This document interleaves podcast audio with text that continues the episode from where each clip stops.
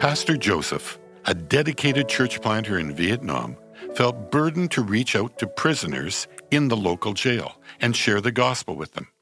Eventually, he gained permission from the police to come for a one time visit.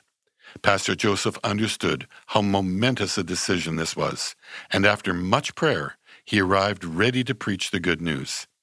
The men listened intently, and when Joseph finished speaking, fifteen of them stood, prepared to accept Jesus. The prison superintendent shockingly gave Pastor Joseph permission to come back weekly. On his first return visit, the superintendent confessed to Joseph that he hoped more men became Christians because of the difference he saw in their lives.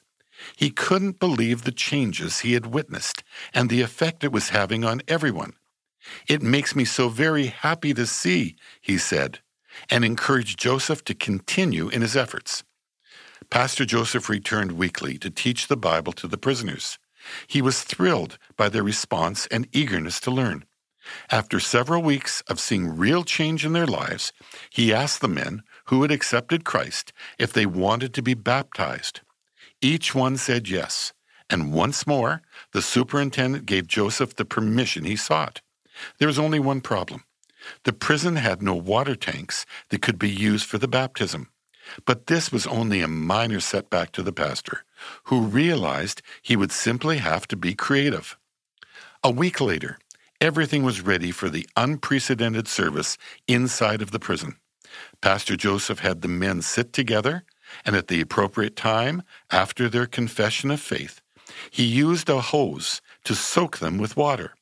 The men rejoiced and proclaimed that Jesus was Lord in their lives, and each one committed to becoming a church planter when their sentences were up.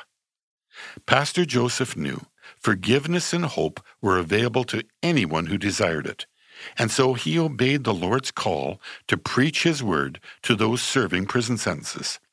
In Isaiah 44:22 we read, I have wiped out your transgressions like a thick cloud and your sins like a heavy mist.